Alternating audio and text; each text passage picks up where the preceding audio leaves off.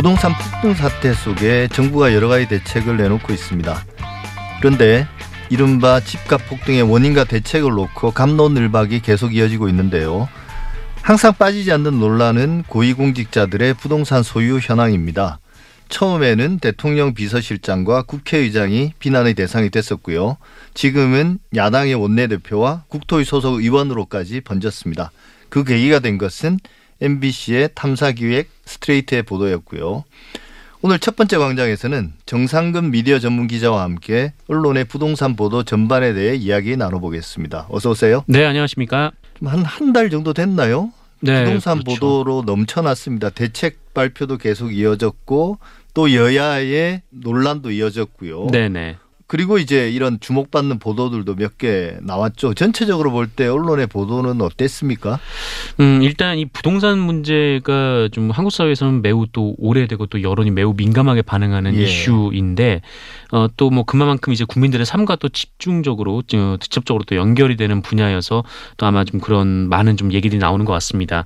저 그만큼 이 사안을 두고 지금 언론의 보도가 좀 상당히 중요한 게 좀 정책 하나하나에 좀 여러 예. 가지 어, 실질적으로 이제 국민에게 미칠 수 있는 영향이 크기 때문에 저 언론에서 좀 자세히 좀 봐야 들여봐야 될 좀 그런 사안이라고 생각을 하거든요.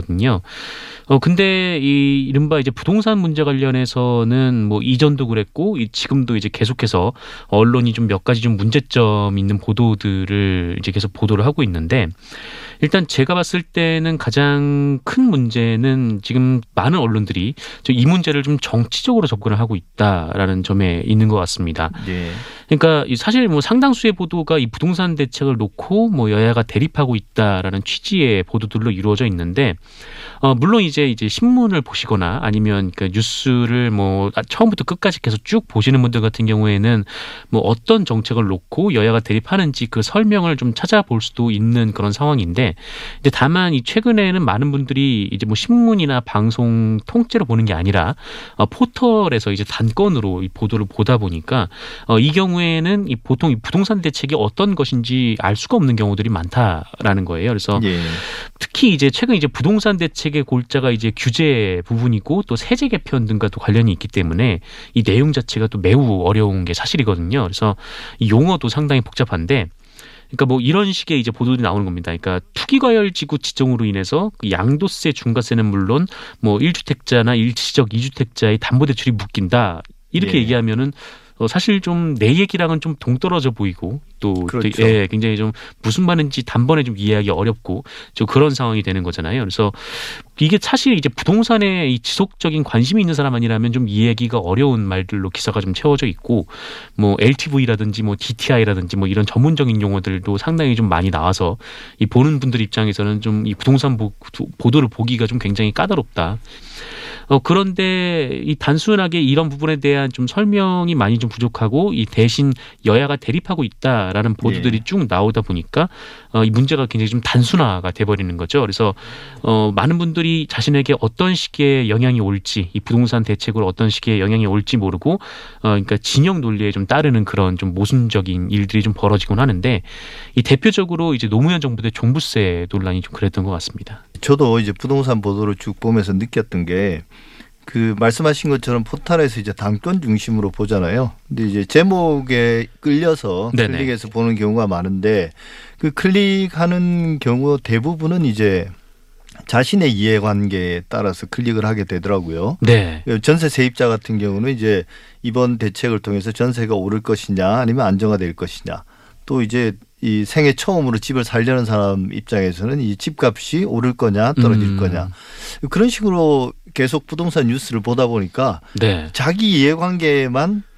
얽힌 그런 뉴스만 계속 보다 보니까 좀 다른 사람을 생각할 수 있는 여유, 우리 사회 전체에 미칠 수 있는 영향, 그 긍정적인 것도 있고 부정적인 것도 있겠지만 그런 것들을 생각할 수 있는 여유는 별로 없는 것 같아요. 그래서 부동산 보도가 전반적으로 철저하게 이제 사람들을 네. 나누는 게 있는 것 같아요. 사람들이 자기 이익만 생각하게 만드는 게 아니니까 물론 사람의 본성이 이제 본인의 이해관계를 먼저 따지게 되긴 하지만요. 네, 네, 그렇죠. 뭐 어쨌든 어떤 정책이 있으면은 여기에 이제 혜택을 받는 사람들이 있고 또 여기에 이제 좀 어, 혜택을 받지 못하는 사람들도 예. 있기 때문에 뭐 다양한 이해관계가 뭐 정책에서 이 충돌하는 거 아니겠습니까? 예. 근데 뭐 관련해서 내용 설명이 잘 안 되고 좀 적대적인 이제 보도들이 쭉 나올 경우에는 뭐 지금 저도 뭐 여러 이제 부동산 커뮤니티를 이 대책 발표 이후에 좀 들여다보긴 했습니다만 그 세를 주시는 분들 입장에서는 뭐 여러 가지 이제 이 최근 이뭐 부동산 대책이 나온 뒤에 좀 어떻게 좀 편법적으로 이를 또 전세값 상승에 또 이용할 것인가 이런 얘기들이 또 오가기도 하고 하여튼 다양한 모습들이 좀 많이 있었습니다. 예, 결국 뭐 그런 부분은 분명히 있는 것 같은데요. 제가 나름 발견했다는 또 하나의 편향은 그런 것 같아요. 이번 부동산 보도도 그렇고 뭐 예전에 부동산 보도도 상당히 그랬습니다만 새로운 부동산 대책이 나올 때마다 피해를 보는 사람들만 부각시키는 것 같아요. 예를 들면 집값이 떨어져도 피해를 보는 사람이 있잖아요. 네.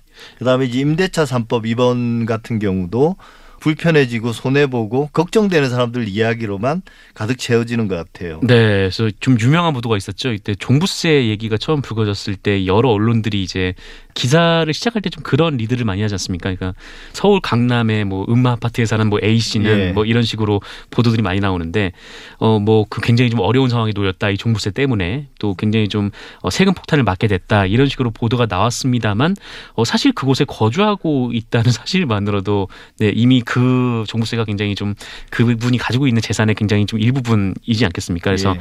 그런 부분도 있는 거고 어 그리고 이 최근에 이런 보도들도 있었는데 그러니까 정부가 이제 규제 지역으로 설정한 곳들이 있었어요. 그래서 처음에는 뭐 이른바 이제 뭐 강남 그리고 뭐 마용성 이런 곳에 어, 규제 지역으로 설정을 했는데 이 규제 지역으로 설정할 때마다 그렇지 않은 곳에 가서 여기에 부동산이 이제 풍선 효과로 뛴다 예. 이런 식의 보도들이 또 이어졌던 거죠. 그래서 이 규제 지역이 점점 넓어지고 나서는 이 규제 지역 안에 들어가려는 그러니까 생애 처음으로 이제 집을 장만하려는 사람들이 어, 집을 구하지 못하고 있다. 좀 이런 식으로 아까 말씀하신 대로 좀 이 정책에 피해를 받는 사람들의 얘기만 이제 좀 담는 좀 그런 경우들도 있었습니다. 예. 그리고 이제 그 분석 기사라는 게 대부분 전망하고 연결되기 때문에 실제 지금 우리가 왜 이런 집값 폭등과 뭐 전세값 폭등의 문제를 안게 됐는가 이제 원인 분석이 제대로 돼야 대안도 나오는데 네. 이제 그런 것들은 잘 안 하고 항상 이제 그래서 어떻게 될 건가 여기에 좀 집중하는 경향이 있는 것 같아요. 그래서 저는 사실 그 MBC 스트레이트 보도 네네. 그게 크게 두 꼭지였지 않습니까? 첫 번째로는 이 과거 새누리당 당시에 이제 국회의원이었던 분들 네네. 지금도 이제 그 미래통합당의 원내대표와 어떤 국토위의 소속 의원인데요. 이분들이 엄청난 차익을 거뒀다. 네. 시세 차익을 거뒀다라는 것.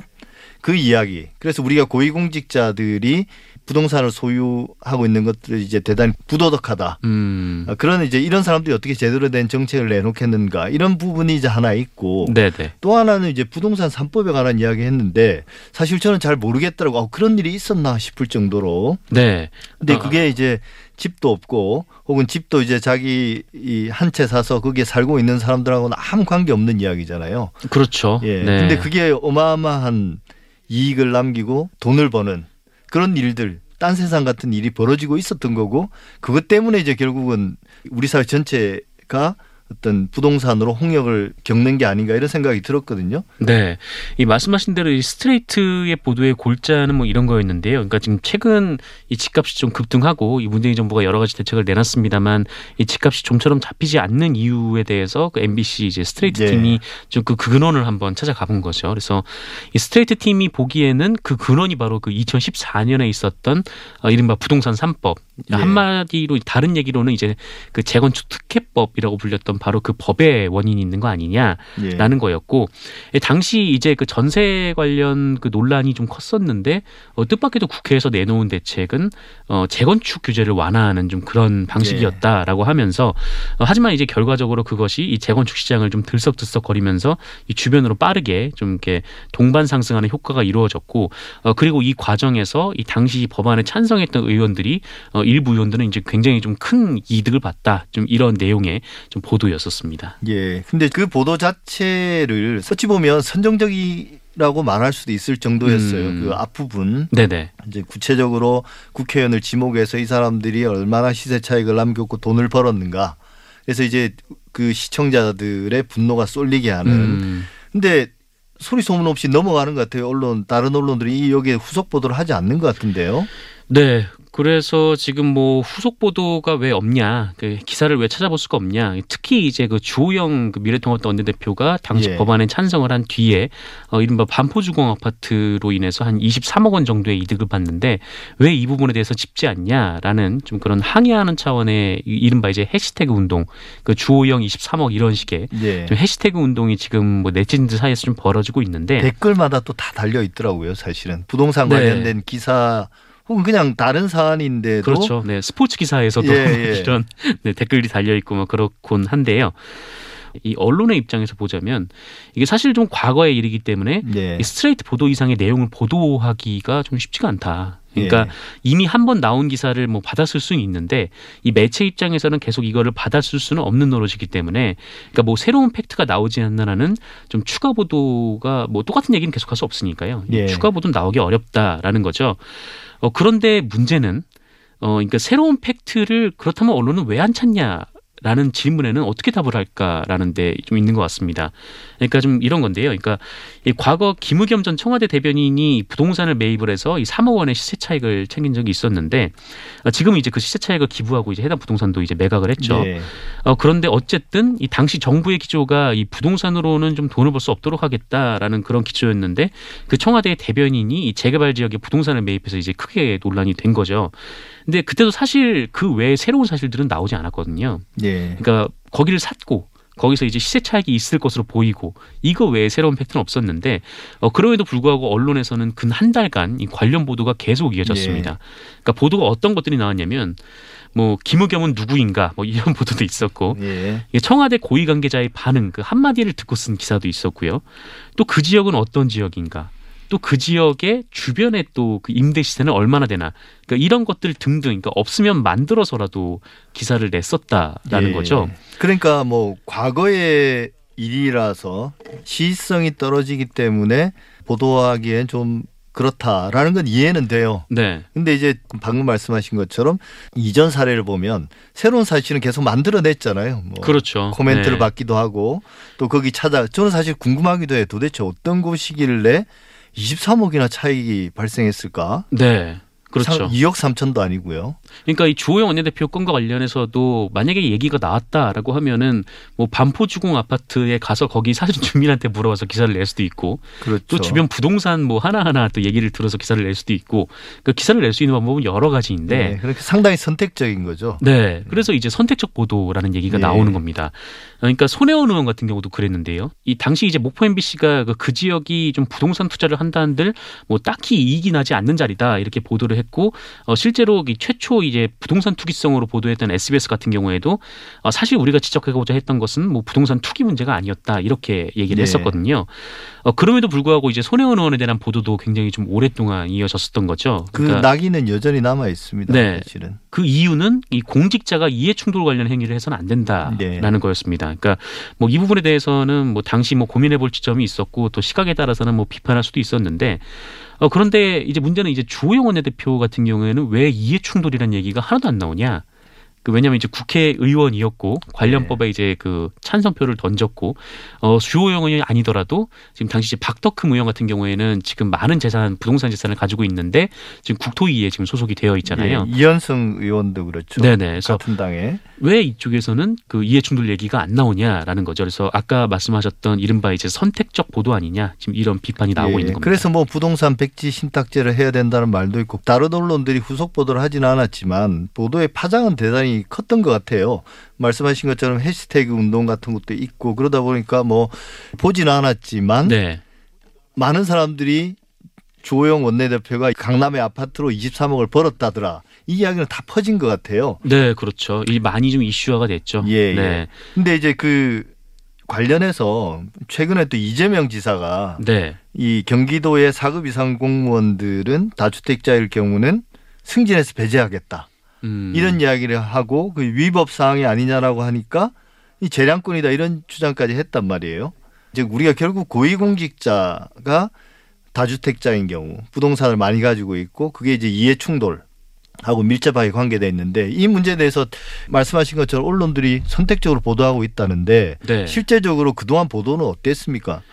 음, 뭐 관련해서 이제 뭐 청와대라든지 아니면 아까 말씀하셨던 뭐 여당 내부 그다음에 그다음에 최근에는 이제 야당에서도 좀 이제 다주택자가 너무 많다라는 보도는 계속해서 좀 이어지고 있는 좀 그런 상황인데 그러니까 뭐 이런 거죠. 지금 이 부동산 정책을 만드는 사람들이 자신의 이해관계가 걸린 일이라면 네. 이게 좀 부동 거기서 만드는 게나 거기서 나오는 이제 부동산 정책들이 어, 실제 서민들에게는 크게 와닿지 않는 거 아니냐, 이 서민들에게 신뢰를 줄 수 있을 것이냐, 뭐 이 부분과 관련해서 좀 여러 가지 지적들을 언론들이 좀 하고 있는 좀 그런 상황이긴 합니다. 예. 부동산 보도는 임대차 3법이 이제 통과됐고 네, 또 후속 대책들을 이제 실제로 입법화해서 곧 실행하지 않습니까? 네, 네. 그러면 이제 뭔가 시장의 반응이 나올 텐데 그때도 보도는 계속 이어지겠죠. 그러니까 지금까지의 부동산 보도들은 아까 뭐 처음에 말씀드렸던 대로 이게 뭐 시장에서 어떤 반응이 있을 때 굉장히 좀 부정적인 측면에 대한 부각 들이 있었거든요. 근데 네. 반면에 그 임대차 3법의 시행으로 좀 세입자에 대한 보호가 좀 강화되는 측면이 있는 것도 뭐 분명히 사실이기 때문에 그 언론들이 좀 양쪽에 좀 실제로 적용되는 또 어떤 부분에서 좀 어떤 분들이 좀 혜택을 받고 또 그렇지 않은 사람들은 또 어떤 사람들인지 이 부분에 대해서 좀 자세하게 취재가 좀 되었으면 좋겠습니다. 예. 좀 다행스러운 것들은 최근에는 보니까 그런 새로운 어떤 대책들이 나오고 그게 법안이 될 경우는 상세하게 해설해 주는 어떤 뭐 반응이라든지 전망 이런 거 없이 상세하게 그 조치와 법안에 대해서 해설만 해주는 기사들이 제법 눈에 띄더라고요. 그러니까 이게 지금 뭐 그러니까 이른바 이제 뭐 해외 언론에서 이제 뭐 digital first를 하면서 이 신문에서는 뭐 펼쳐보니까 한꺼번에 볼 수 있었던 것들을 뭐 인터넷 기사에서는 뭐 그 분량 때문에 뭐 그렇게 다루진 못하고 있잖아요. 그래서 예. 어, 대신 이제 그 인터넷에서는 뭐 자유롭게 사진들도 많이 올릴 수 있으니까 뭐 관련 내용, 법안의 내용들을 이제 표 같은 거라도 좀 만들어 가지고 어, 실제로 좀 어떻게 좀 이 법안을 설명할 수 있을지 이 부분도 좀 어, 사진으로 이렇게 붙이는 좀 그 정도 노력은 좀 언론이 좀 해야 되지 않을까. 나아지겠죠. 네, 그런 생각도 듭니다. 예.